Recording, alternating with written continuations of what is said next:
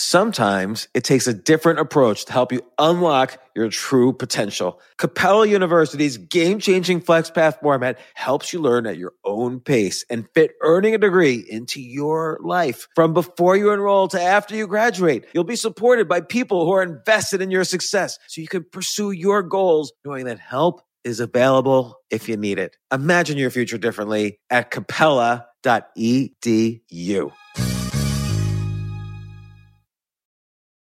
When it comes to buying your first home, everyone has questions. Can we even afford to buy a house right now? Well, I need to negotiate. How do I even negotiate? Luckily, a REMAX agent has answers. Hey, Brian, those are really good questions. They are? Thanks. It's my first time buying. I work with first time buyers all the time. I got you. REMAX agents have more experience than other real estate agents. Visit REMAX.com or download the REMAX app to find the right agent. The right agent can lead the way. Each office independently owned and operated.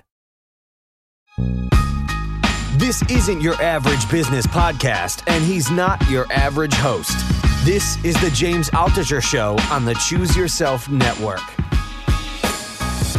Today on the James Altucher Show. I always, I always say this, James. I, I say this to people, maybe your listeners will consider it.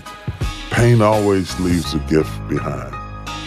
That in its presence, it is hard to detect. But after the pain dissipates, there's always a gift left behind.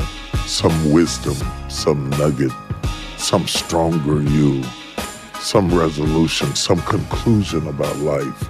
It leaves a gift behind as long as you do not get stuck within a pathology of pain and fail to evolve and get bitter instead of better.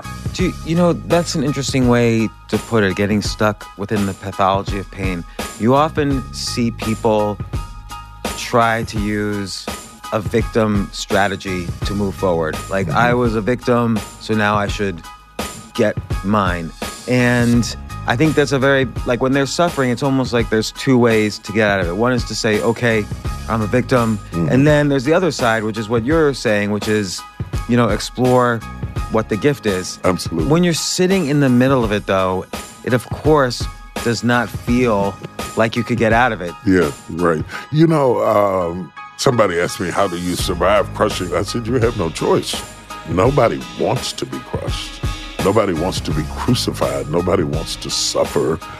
It's foolish to sit here and say, Oh, I want to be crushed. No, no, no. I never want to be crushed. But sometimes things happen to us that we did not choose, but we can choose how we respond to it.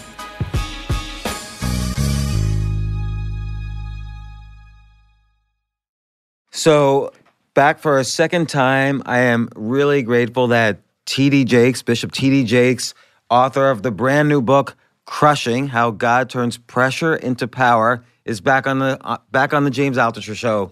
Bishop, welcome back to the show. James, I'm honored to be back with you again. I had a good time last time, and I'm grateful you to have me back. I did as well. You know, the message you started so many years ago with just that people can get power to succeed and to get out of their suffering and to even whether it's being an entrepreneur or being self-sufficient or finding freedom. Yes. And and I feel with this book crushing, you continue that message but in a slightly different way. And I and I actually didn't get the metaphor until you explicitly said it. That's how dumb I was in the very beginning. I thought, okay, crushing, like that. I get that feeling of of suffering or being crushed. But then you make this the beautiful metaphor that it's like wine. Yeah. And um, we get into the stories that started, but maybe describe the metaphor. Well, the metaphor is built around uh, Passover communion ideologies, around wine itself, about the whole transition from grapes uh, to wine, in between the success of bringing a plant to fruition where it is grapes, there is a crushing through which it becomes wine. And uh, so the metaphor exists in the context that in order to really be our best selves, many times our best selves are an evolution from some crushing experience that made us feel threatened and, and maybe ruined. And out of the ashes of that disparity emerges a new and better self that we would have never met had we not gone through what we went through. You know, I I related so much to that message. I mean, I've been through my own experiences of crushing many times, mm-hmm. but I wonder if everyone has. Like, do you think one does need to have some of this suffering, some of this fermentation, mm-hmm. um, in order to to move forward, in order to gain some wisdom or or to get to the other side? I think it is impossible to have uh, growth without pain. Uh, I think everyone in some way has it. It may not end in the final result of being uh, successful within the definition and the context the way that our society describes it today, but in order to evolve as a mother, as a wife, as a husband, as a man, as a father, in between those steps are moments of crushing because we learn how to walk from falling. Uh, everything that we do is is what did we get out of it? I always I always say this, James. I, I say this to people, maybe your listeners will consider it. Pain always leaves a gift behind. That in its presence, it is hard to detect, but after the pain dissipates, there's always a gift left behind. Some wisdom, some nugget, some stronger you, some resolution, some conclusion about life it leaves a gift behind as long as you do not, and that's what the book really deals with, as long as you do not get stuck within a pathology of pain and fail to evolve and get bitter instead of better. Do you, you know, that's an interesting way to put it, getting stuck within the pathology of pain. You often see people try to use a victim strategy to move forward. Like, mm-hmm. I was a victim, so now I should get mine. And I think that's a very, like when they're suffering, it's almost like there's two ways to get out of it. One is to say, okay, I'm a victim, whatever happens, happens, but hopefully good things will happen. Mm-hmm. And then there's the other side, which is what you're saying, which is, you know, explore what the gift is in the in this absolutely, pain. Absolutely. When you're sitting in the middle of it though, and you describe several instances in this book where you were sitting in the middle of it, it of course does not feel like you could get out of it. Like you, you could say, it's very easy to tell yourself, what if God's plan for me is to fail miserably? yeah, right. You know, um, there comes a point in depression or pain or crushing where uh, I believe God throws you a rope, but if you don't grab it, you don't come out. So many people get stuck in the in the pathology of pain because they refuse to recover when there is a moment, when there is daylight, when there is hope, uh, they dismiss it. They walk away because hope takes effort, it takes fight, it takes drive uh, to hope again, especially especially after failure. And do you think maybe some people enjoy also what they're getting out of being a victim. Maybe they get more attention. Maybe they get they feel sorry for themselves. There's some pleasure in that as well. Yeah, well, the thing about it is this: one of the things that has made us survive as a species for thousands of years is the fact that our bodies, our minds were designed to adapt to our environment. And while that has made us sustainable for centuries and thousands of years, it also has a negative connotation because on the flip side of that is we adjust to painful situations and they become new norms for us. And whether we're enjoying it or not, we become accustomed to it and it becomes our default setting. And many, many times, this is why, um, say, a girl with a history of dating bad men continually goes to them when she meets nice men. She's not attracted to them. She's adapted to a certain type of man. That adaptability is what we have to break.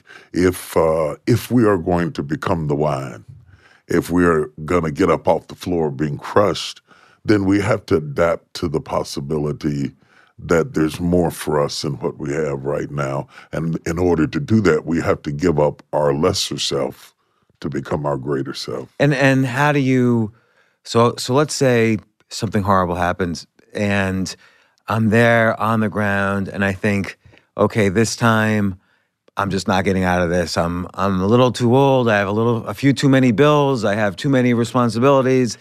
I just can't I just don't have the energy anymore to keep going. And for you, you're saying that's me falling into my lesser self. But how do I then, just when it's most difficult, how do I make that move towards a higher self. In the book, I describe the difference between being buried and being planted. Uh, both of them look like they're the same thing. Uh, you dig up a hole, you plant a seed, or you plant a person, you plant whatever inside. It looks like the same thing. The only difference is when you are planted, you resurrect. And uh, when you resurrect, you never resurrect looking like what was planted. The challenge for us, the only thing, and this is often difficult to do, is in the process even of being planted, it is the death of what we had in mind before. The, the, the plant never looks like the seed. And if you are willing to give up what you had in mind and you can discover a new you, maybe a you that isn't, isn't married anymore, maybe a you that doesn't live in a mansion anymore, maybe the you now lives in a trailer, that doesn't always have to be bad because some people choose the wealth of peace or the wealth of health or the wealth of tranquility. It, it, I'm talking about being renewed in your mind and, and finding a way to enjoy your life even when the life you had in mind had been disrupted. And do you think there's a way to kind of change mindset? Like, let's say my mindset is like, no, I can only be happy if X, Y, Z happen. Right. You know, like you you you, you mentioned the metaphor of the seed uh, quite a bit in the book, and and you have given an example. If a seed of wheat falls to the ground, Mm-hmm. the seed dies, but in its place, you know, wheat grows and many more seeds are, are created. Mm-hmm. But when you're dying on the ground, you don't necessarily say, "Oh, well, okay, I just need to die here," and then lots more seeds are No, going no, to no, out. no, this. not in the moment. In nobody's smart in pain. you know, That's a good way to put it. It's hard to be intellectual when you're bleeding, and and and whether that pain is physical or emotional is irrelevant because the reality is one of the things that I tried to make clear is that the brain processes pain the same irregardless to whether it's emotional or whether it's physical pain. The same nerve endings that go to the brain that notify neurologically the brain that it is in trouble, it does not distinguish heartbreak from a knife wound. So there you are dealing with a painful moment. It is smart. It is impossible to be wise and in pain because you you kick into survival mode. It is after the pain dissipates that it is wisest to try to determine what was that about, not in the middle of it. I learned as a pastor uh, not to walk into grieving families and try to explain death uh, because death is uh, the kind of grief that you have to survive it, not explain it. Uh, the rationale, the reasons, the logic, the sensibility sometimes never comes, but most and generally comes years later that if this hadn't happened, then that would never happen. And we begin to find some place of uh, resolution, not necessarily closure, but resolve and understanding that there, I believe that there is some method to the madness of our lives, that some what what looks like a bunch of rags on the floor is really God quilting our lives together into something beautiful if we're willing to pick up the pieces. And you know, you mentioned, and I, I, I, I love this extension of the metaphor. You mentioned, of course, when when grape juice is being made into wine, essentially it doesn't happen in a second or an hour in a day. Very important part of this process of turning pain into power or into wisdom or whatever is waiting. Right. right. And you know, there's lots of books about you know you fail to succeed. You know, you fail first, fail forward, failing and Yeah. succeed. But uh, it's a good concept that there's power in waiting. Well, yeah, and and, patience. and, and nobody nobody talks about waiting anymore. Waiting's gone completely out of style. We don't wait for anything. Everything must be instant, faster, faster, faster, faster.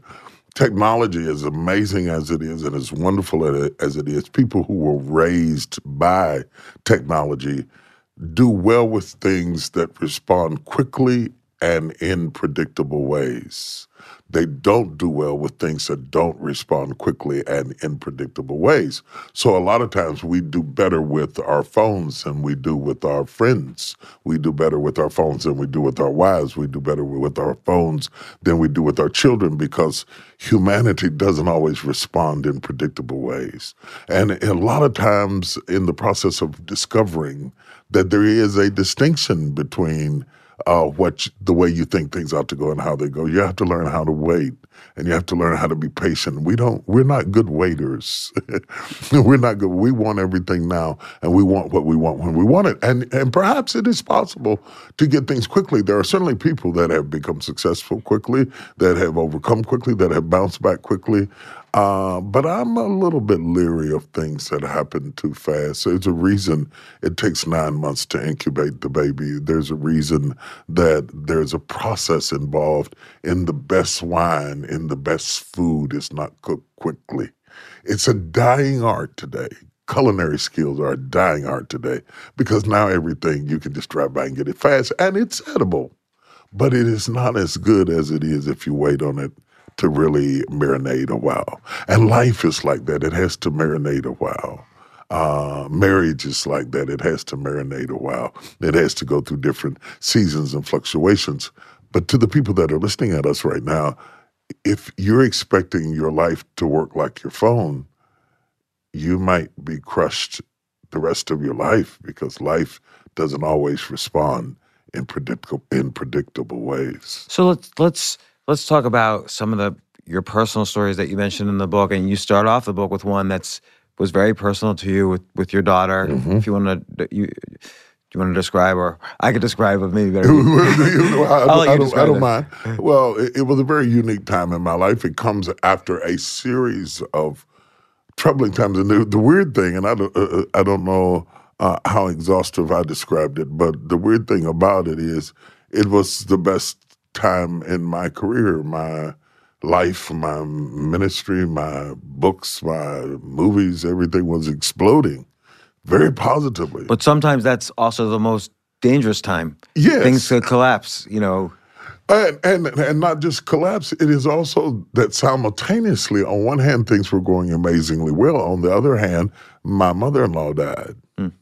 Uh, so uh, people are looking at what's going right in your life and either applauding you or being jealous or insecure of you. On the other hand, you're suffering in in in ways that they don't detect. And the funny thing about suffering in invisible ways, suffering in invisible ways doesn't draw comfort. So my mother-in-law died. Uh, my mother developed Alzheimer's. I moved her into my house. So even though my ministry was exploding, my business was exploding, my career was exploding, I still came home every night trying to get my mother to swallow applesauce in the evening. It's it's it's the yin and the yang of life. And if that were not enough, then my 13 year old daughter walks in the room one day and tells me and her mother that she's pregnant. And I swear it felt like all the air went out of the room. It's it's the combined effect of this on top of that on top of the other that that gradually pushes you into a place of crushing. I used that illustration in the book because as my protective nature wanted to spare her from pain or suffering or rejection or people criticizing her, much more so than I was worried about what people thought of me. Now, fast forward almost 20 years later, that same daughter is an author in her own right. She's speaking all over the country. She's speaking in more places than I am. She's found herself. She's got a line of clothing. She's opened up a business company. And much of what happened in her life positively is the reverberating thrust of what happened negatively. Like an arrow pulled back, she only shot forward because she had been pulled back. She had something to prove to herself. She had something to prove to the world. She took herself seriously because she she felt like she had to recover. If she didn't pull up right then, she wasn't going to pull up at all. It's almost like a, a student from a third world country who gets a chance at an education generally outruns those of us who were raised in the lap of luxury and we can contemplate whether we want to school, go to school or get high. But if you have been living in the slums in Soweto and you get an opportunity uh, to go to Harvard, you are serious about it because what pulled you back is also the thing that pushes you forward. When I talk about being crushed, I'm talking about the advantages of being crushed. That I find that crushing is thrusting you into new dimensions if you learn how to use it the right way. let, let me ask you this because, and this is related to to you and your experience with with your daughter and your and your family. What if what if you feel like you've enabled? Like I feel like this my generation of parenting. So I'm a parent. What if you feel like you enabled your kids too much. And I think that's different from when I was a kid. Nobody enabled me when I was a kid, but now things it's too easy. There's so many ways that you could help your kids through suffering that you don't give them the chance to find that that crushing sometimes. I think we absolutely were enablers. And that's why I think we owe an obligation to the generation beneath us to go back and get them and walk them and talk them into recovery. I think we did it unintentionally. But we yeah, gave, it's all had good intentions. It's good intentions. We wanted to save them from what what our parents took us through. But but we also saved them from the very thing that gave us the thrust to be tough and to rise again. We we made things easy. Uh, we didn't require enough. We gave them a false sense of reality, and then when they ran out into the real world, now they feel abused by what we would have called normal, mm. uh, because we created this pseudo uh, world that was really uh, a, a figment of our success and thereby we could control the elements and we could make it easier. And you didn't have to do this and you didn't have to eat that and you, you didn't have to do chores and so, so and then when you get out where you have to do now have to do seems abusive.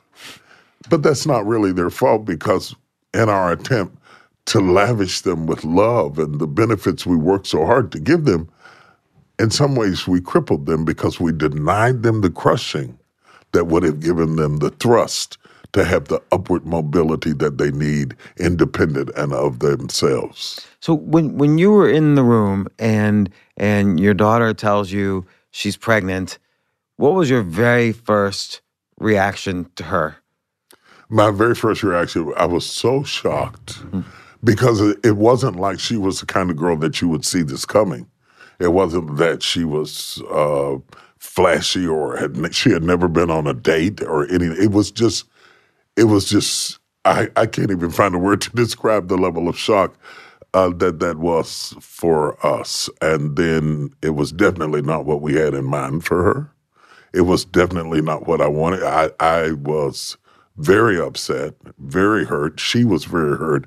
I, I can remember vividly holding her in my arms and feeling her tears wet my chest and feeling my tears fall into her hair. Because did she feel like she had let you down? Did you feel like you had let her down? I think both. Mm-hmm. I think both. I think I blame me. I think she blamed her. I think we blamed each other because parents always think that whatever happens to the children is somehow their fault, whether it is or it isn't. You you at least have to consider the fact that maybe had I been there more, done this more, that would not have happened, and that's that's uh, a justifiable consideration to talk about. Uh, the child figures, you know, I've shamed the family, I've done this, that, or the other. In, but in reality, we were both wrong from this perspective. The the greatness that I see in her today, and she, she is absolutely an amazing woman. I have to attribute back to the tragedies that she took in then. And then I ask myself this question there are some girls who go through what she went through who never escape. So crushing is about we can't always control what happens to us, but we must manage how we react to what happens to us. Right, because there's a, there's an element of of surrender in all of this, right? Mm-hmm. Like when you, mm-hmm. um, I, I don't know much actually about the process of making wine, but a lot of it depends upon forces outside of your control, like the mm-hmm. weather that mm-hmm. season, mm-hmm. things like that. And it seems like part of the part of the alchemy here is is learning how to to do that surrender surrender is so important and it is so hard for me because being a type A person, you know, I want to make it turn out the way I want to make it turn out. And so I spent several weeks, you know, having a temper tantrum because life didn't go the way I wanted it to go. And then I do, somebody asked me, how do, how do you survive crushing or what do you do? I said, you have no choice. Because the level of crushing that I'm talking about, whether it is physical, whether it is through tragedies, whether it is emotional, the level of crushing, if nobody wants to be crushed, nobody wants to be crucified, nobody wants to suffer, uh, it's foolish to sit here and say, oh, I want to be crushed. No, no, no, I never want to be crushed. But sometimes things happen to us that we did not choose, but we can choose how we respond to it. Maybe not initially. We respond to it very humanly, disappointed, upset, angry, frustrated, run, try to overcome it, try to get away. And then there is that that word that you use, that that powerful word that you introduced into our conversation, which is in, in, a, in and of itself a gift to the conversation, the word surrender. Because it is so powerful, because on one hand, to someone, it suggests defeat, surrender, I give up. But to me, it suggests victory because surrender comes with the confidence that everything's going to be all right if I take my hands off the wheel and let what happens happen. And that's what had to happen with my daughter. I had to let her go. I had to let her go to what God had in mind as opposed to what I had in mind. And then over time realize his plan was so much better than mine. And and there's a, a second layer, of course, which is your career was doing so well. You know, your your ministry was was growing, everything was happening. You also had to to surrender to the fact that you could deliver the message of what was happening, but you couldn't control people's reaction to it. That's right. And I don't know if that was difficult for you. Like it was sort of a test of the strength of your community that it grew even much larger, of course, over the years. But were you nervous? Well, the thing for me that was uh, absolutely paralyzing about that moment is the depth of our pain is determined by the depth of our love. If you don't have much capacity to, to love, you don't have much capacity to hurt. The, the, the vast, voluminous type of love with which I love has the side effect of creating a vulnerability for pain and disappointment of equal scale. Mm. Okay.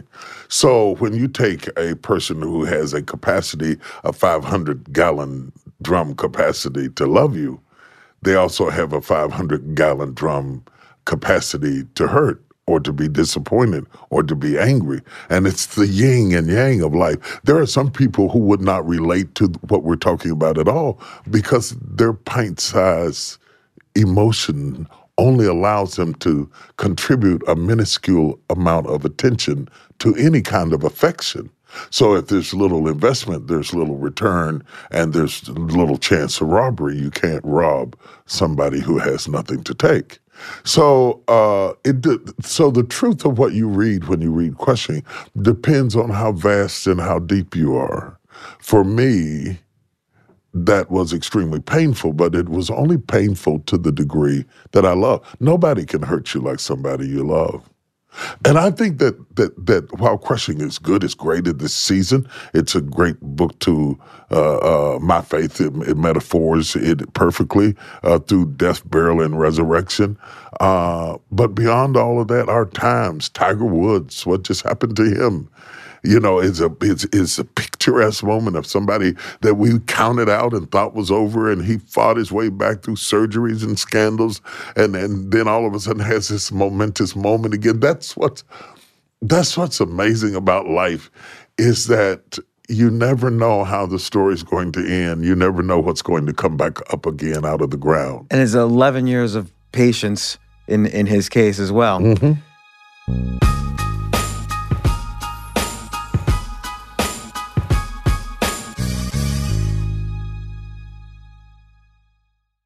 Yes, it's totally true.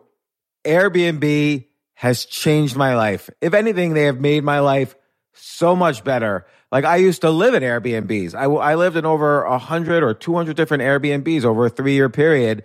And I loved it. I loved, I became a really good guest of Airbnbs and I got to know lots of hosts. So when I initially owned a house, I, of course, the first thing I thought was, I'm going to turn my house into an Airbnb because I travel a lot. So why leave my house unused when I can make a side income by letting others Airbnb my house or come to stay in my house as guests and having my own Airbnb or, or being a host for Airbnb has allowed me to do just that. And I've met other hosts. I've actually spoken at Airbnb's host conference. I think it was in 2017 I met so many just nice hosts. It's a great community. And I love, you know, turning my own home into an Airbnb. Like I'm traveling to Austin next month. My home's going to be an Airbnb while I'm away, and I'll stay in an Airbnb. I'd rather stay in like a three story house Airbnb than in one tiny hotel room in, in the middle of Austin during South by Southwest.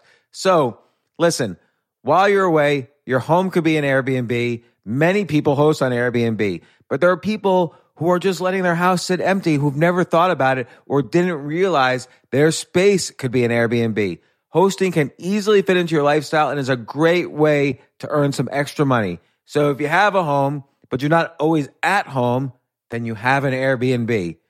Your home might be worth more than you think. Find out how much at airbnb.com slash host.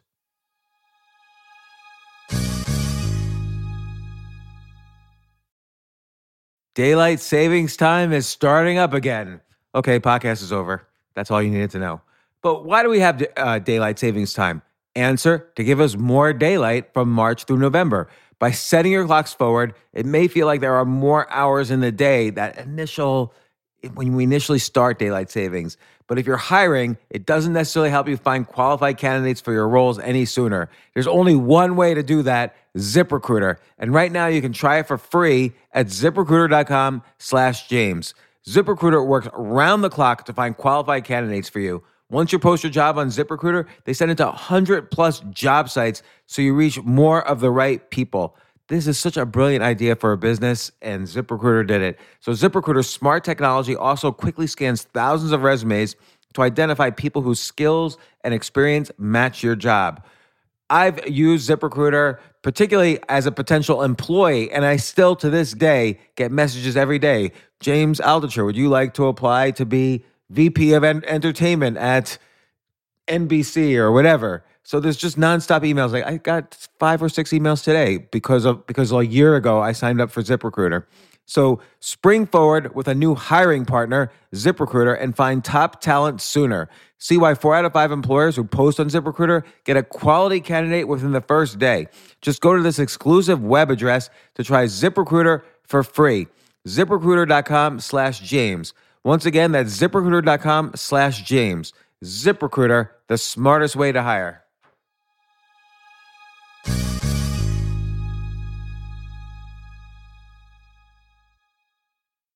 Hey, listen, men's health is important. Men act all cocky and like they don't need anything. But the reality is, as you get older, there's some things you need. And it often feels like we're too busy to take care of our health problems. Like, I'd rather do anything than go to the doctor or the dentist or the pharmacy or whatever. But now you don't have to waste your time if you use HIMS.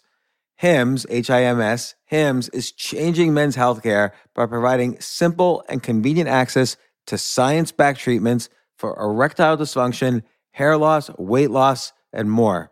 The entire process is 100% online, so you get a new routine of improving your overall health faster. Jay, you listening to all this? Yes, I definitely gonna use HIMS from now Not on. that you need it. You're you're young and healthy. James, I'm 35. You, you're getting there. You might you might need it. Who knows? But if prescribed, your medication ships directly to you for free and in discreet packaging.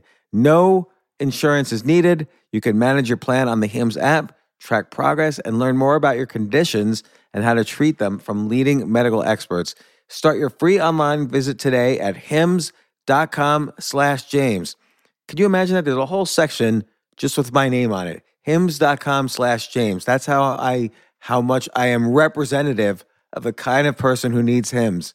That's H-I-M-S dot com slash James for your personalized treatment options. HIMS.com slash James. Prescriptions require an online consultation with a healthcare provider who will determine if appropriate. Restrictions apply. See HIMS.com slash James for details and important safety information.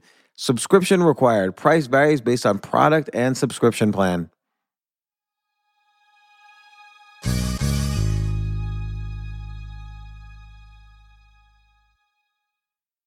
The reason also, though, I brought up the congregation is I do think there's surrender, but there's also community. And, you know, and how strong is, you know, there's this saying, you know, I don't know if I'm getting this saying right, but treat people well on the way up mm-hmm. because certainly when you're on the way down, you want them to treat you well. And I'm not saying you went up and, and down, but it's just like, you know, Jesus, it, the, the disciples themselves, after he- was on the cross. They had mm. to come together as a co- co- community, and it mm-hmm. tested the strength of their community. Instead of Peter just going back to fishing, he had to create something.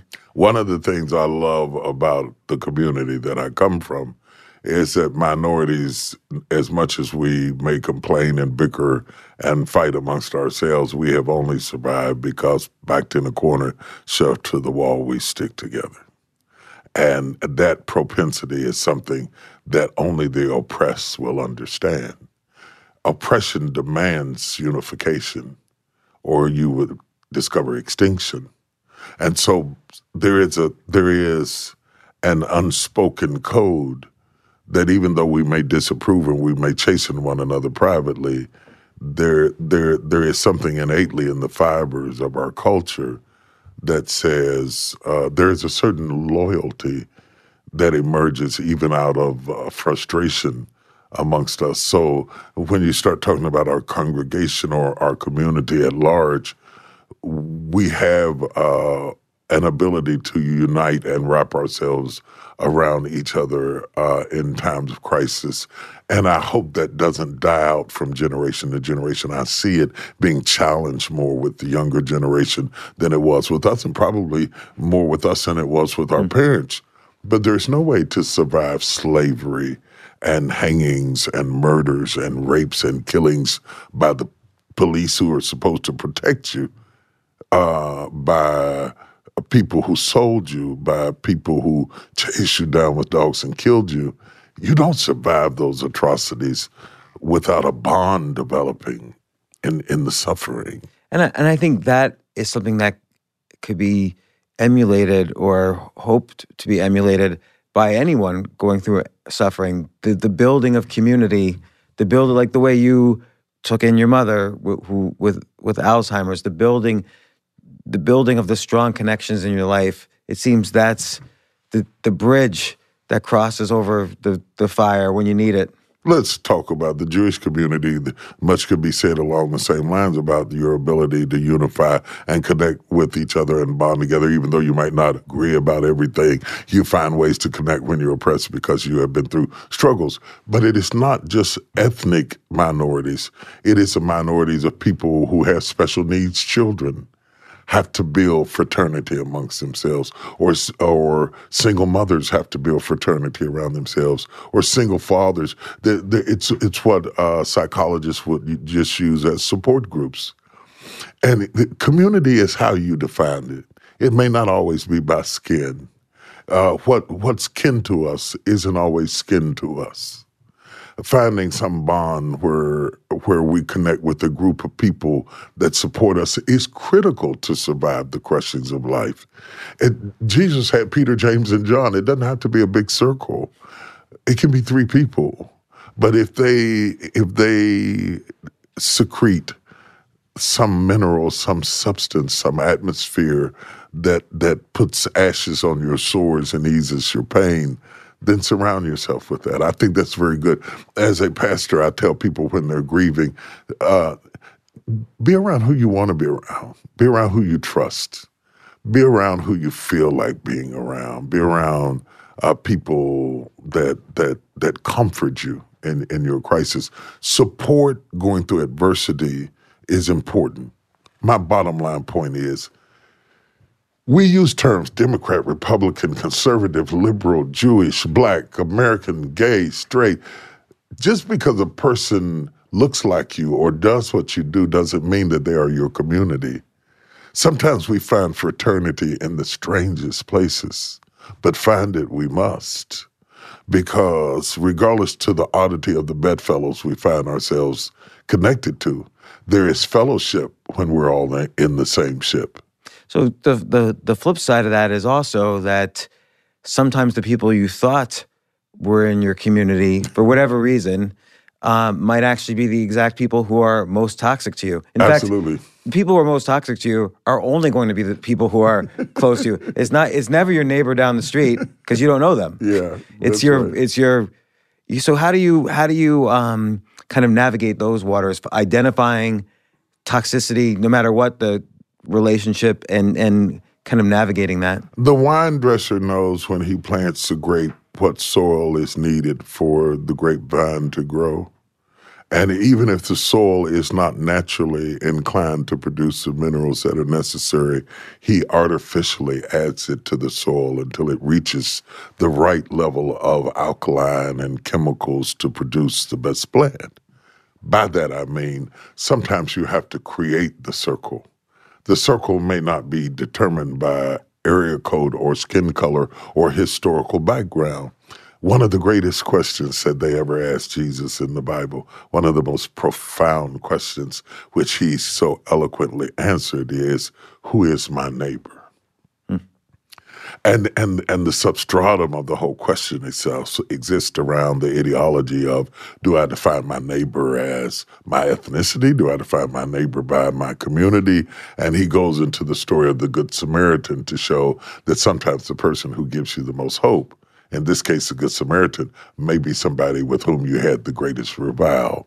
That's why prejudice can often be an enemy uh, to destiny, because sometimes God uses people that you had preconceived ideologies about. Uh, he uses them to help you, and the very people you thought would always be there for you may not be there for you. The one thing that is definite is when you are crushed, you become far less prejudiced. because if I'm in a car wreck, I don't care who's driving the ambulance. If I'm bleeding on the side of the road, I don't care how you spell my doctor's name. I just want him to make me better. That reminds me of uh, when when Ronald Reagan was shot in the chest, and he's being wheeled into the hospital, and he says to the doc, the doctor says, "You know, Mr. President, I'm going to operate on you." And he, he Ronald Reagan said, I, "I hope you're a Republican." so I, I don't know if the doctor was or not, but he survived the, the surgery. yeah, that, that's what's important, so, isn't it? Yeah.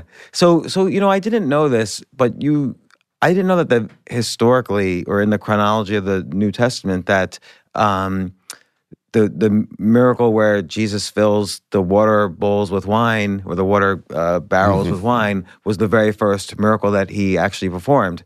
I didn't know that. Yes, absolutely, and a and a miracle out of step and out of time with what he had planned to do for himself. It is the very first miracle. It happens at the oddest of places. Yeah, and as you put it, it's almost like because Mary's the one who kind of got pushed him, nudged him at the wedding. Yeah, and he's almost you kind of make the joke almost, and look, he's like, "Mom, you're right. Wasn't, wasn't right. what I wanted to do." Right, exactly, exactly, and and it's such a crazy, amazing a moment that occurs, uh, and and I thought it was significant that the first miracle that we see him do centers around wine, and the last drink we see him have before the cross is around wine. And the final promise is, I will not drink any more wine until I drink it new with you in the kingdom of God all of this inference about wine from Adam, take, go out into the garden and dress it. I've given you the ground to till the soil to the very last end.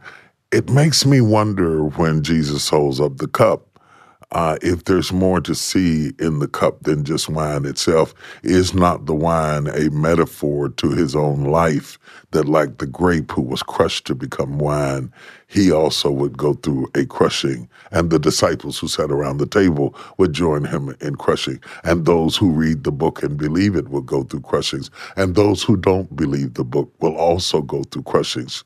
That we have in common. How we respond to those crushings depends on what's inside of us. And and and there's the idea that wine is often you know drunk at celebrations. It's a way for or weddings, so it's a way for two families to to bond. It's mm-hmm. a way for mm-hmm. two countries to bond when when they celebrate a treaty or whatever. So it's interesting that again, it's it's this idea of patience and waiting and surrender to get the wine that you want. It's a way for community. There's this aspect of crushing what was there before for for to have rebirth. Yes. Uh, so, so, it becomes this beautiful metaphor throughout your book, crushing, and of course the New Testament. Yeah, yeah, yeah and the Old Testament. Every every. Oh, testament. oh absolutely. Yeah, every testament. I mean, th- this is where our faiths clap their hands, though the terms are different and the understanding, the revelations are different from Passover to communion. The, the same truth is reinforced.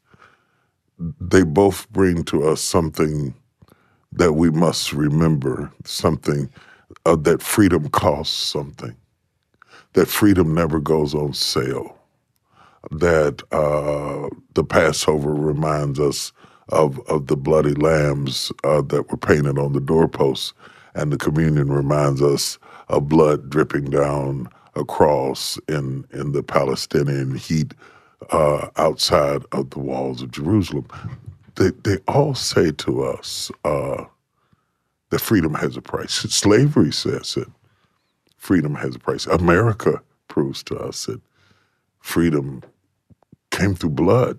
How would you define freedom on a soul level or a spiritual level? So, for instance, like you use the example of someone who continually goes out with the same sort of person that might not be good for them, gets trapped in that cycle. How do you get out of these emotional jails, which which you also point out is just as strong and powerful as the physical jails we find ourselves in? You know, uh, first of all, I think I would define freedom as uh, surrender to destiny, being liberated from the agony of ambition to be like you, and to finally appreciate the wonderment is in being like me. That I was never weighed on the scale of you. Those are things we do to ourselves and thereby torment ourselves and inflict wounds upon ourselves. For example, what is pretty? Who says? Wh- What is attractive? In, in, in the 20s, we thought that people who were overweight were the most attractive because they being fat was successful. And then we changed our minds and then it became small. Wait a minute.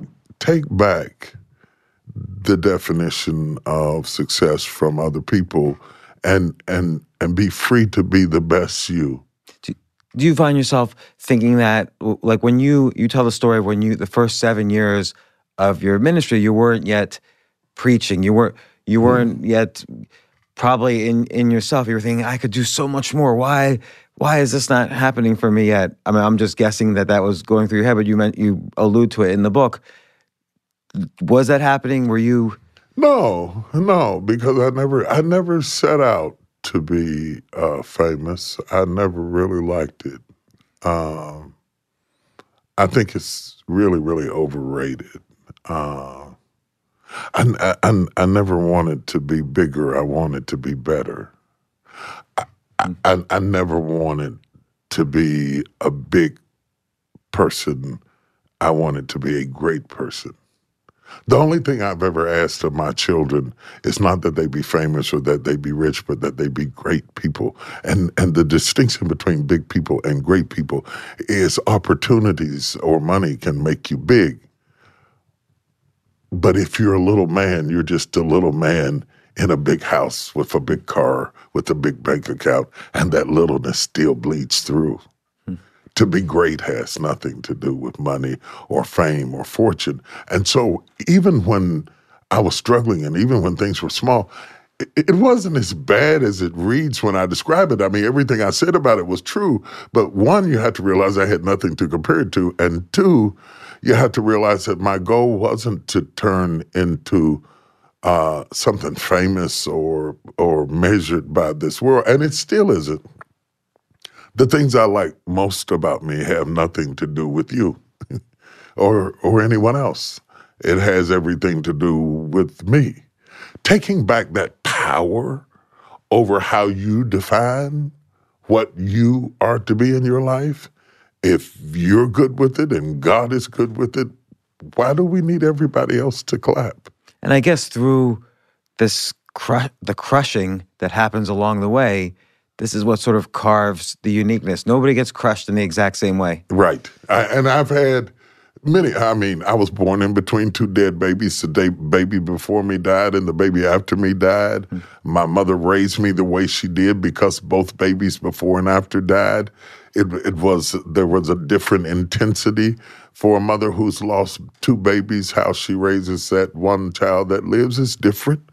Uh, my father got sick when I was 10. He died when I was 16. I grew up in a house where center stage at the dining room table was sickness. It wasn't happiness. It wasn't a turkey. Whenever there's massive sickness in the house, the sickness becomes the lead character in the house, and everything else has to morph itself around the person who has a need beyond yourself. Uh, all of those things, though, uh, as tough as they were, and they were really tough for a kid, uh, they they shaped me in ways that were very important. I wouldn't ask for them. I would never. I wouldn't have ordered them out of a catalog. Um, but we don't. We don't get to choose the tools that carve us. We don't get to choose them. And and once we have been carved, to me, freedom and peace is accepting the end result and you being happy with you, fixing the things that are broken to the degree that you can, and then recognizing that you cannot allow someone else to define your level of accomplishment because they don't have your level of experiences. Well, uh, Bishop TD Jakes, you're you're uh, an inspiration to millions and millions of people who, who listen to you. Uh, I encourage people to actually watch as many videos of you as possible on YouTube. You're amazing. Uh, your your recent book, uh, "Crushing," or you just you just came out, "Crushing." God turns pressure into power is such a beautiful metaphor, and I and I really like so many aspects of it. The idea of of of the crushing creating the wine, but also the the waiting in the middle, mm. the the community, how this has been interwoven into so many cultures, this metaphor, and and and how you bring it into your book with your own stories. It's a beautiful book. I hope people read it and. As usual, I enjoy our conversations. Uh, They're the best. I, I, hope every time you come to New York, you, you stop by. I, I love it every time we do. You're a bright and uh, deep thinking individual, and that certainly lends itself to understanding why so many people follow you and listen to you as well. Thank you. Thank you, Bishop. Thank you. Good. Thanks. that was so good.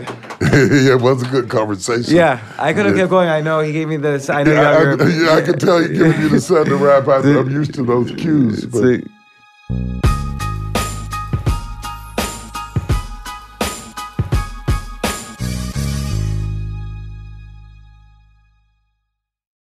When it comes to listing your home for sale, everyone and their mom has advice. Oh, honey, who's going to want to buy this place? On a cul de sac?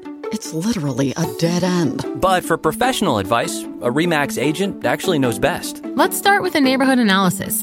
I've been seeing lots of buyers looking to move here. REMAX is the most trusted name in real estate. Visit REMAX.com or download the REMAX app to find the right agent. The right agent can lead the way. Based on 2022 BrandSpark American Trust Study, each office independently owned and operated.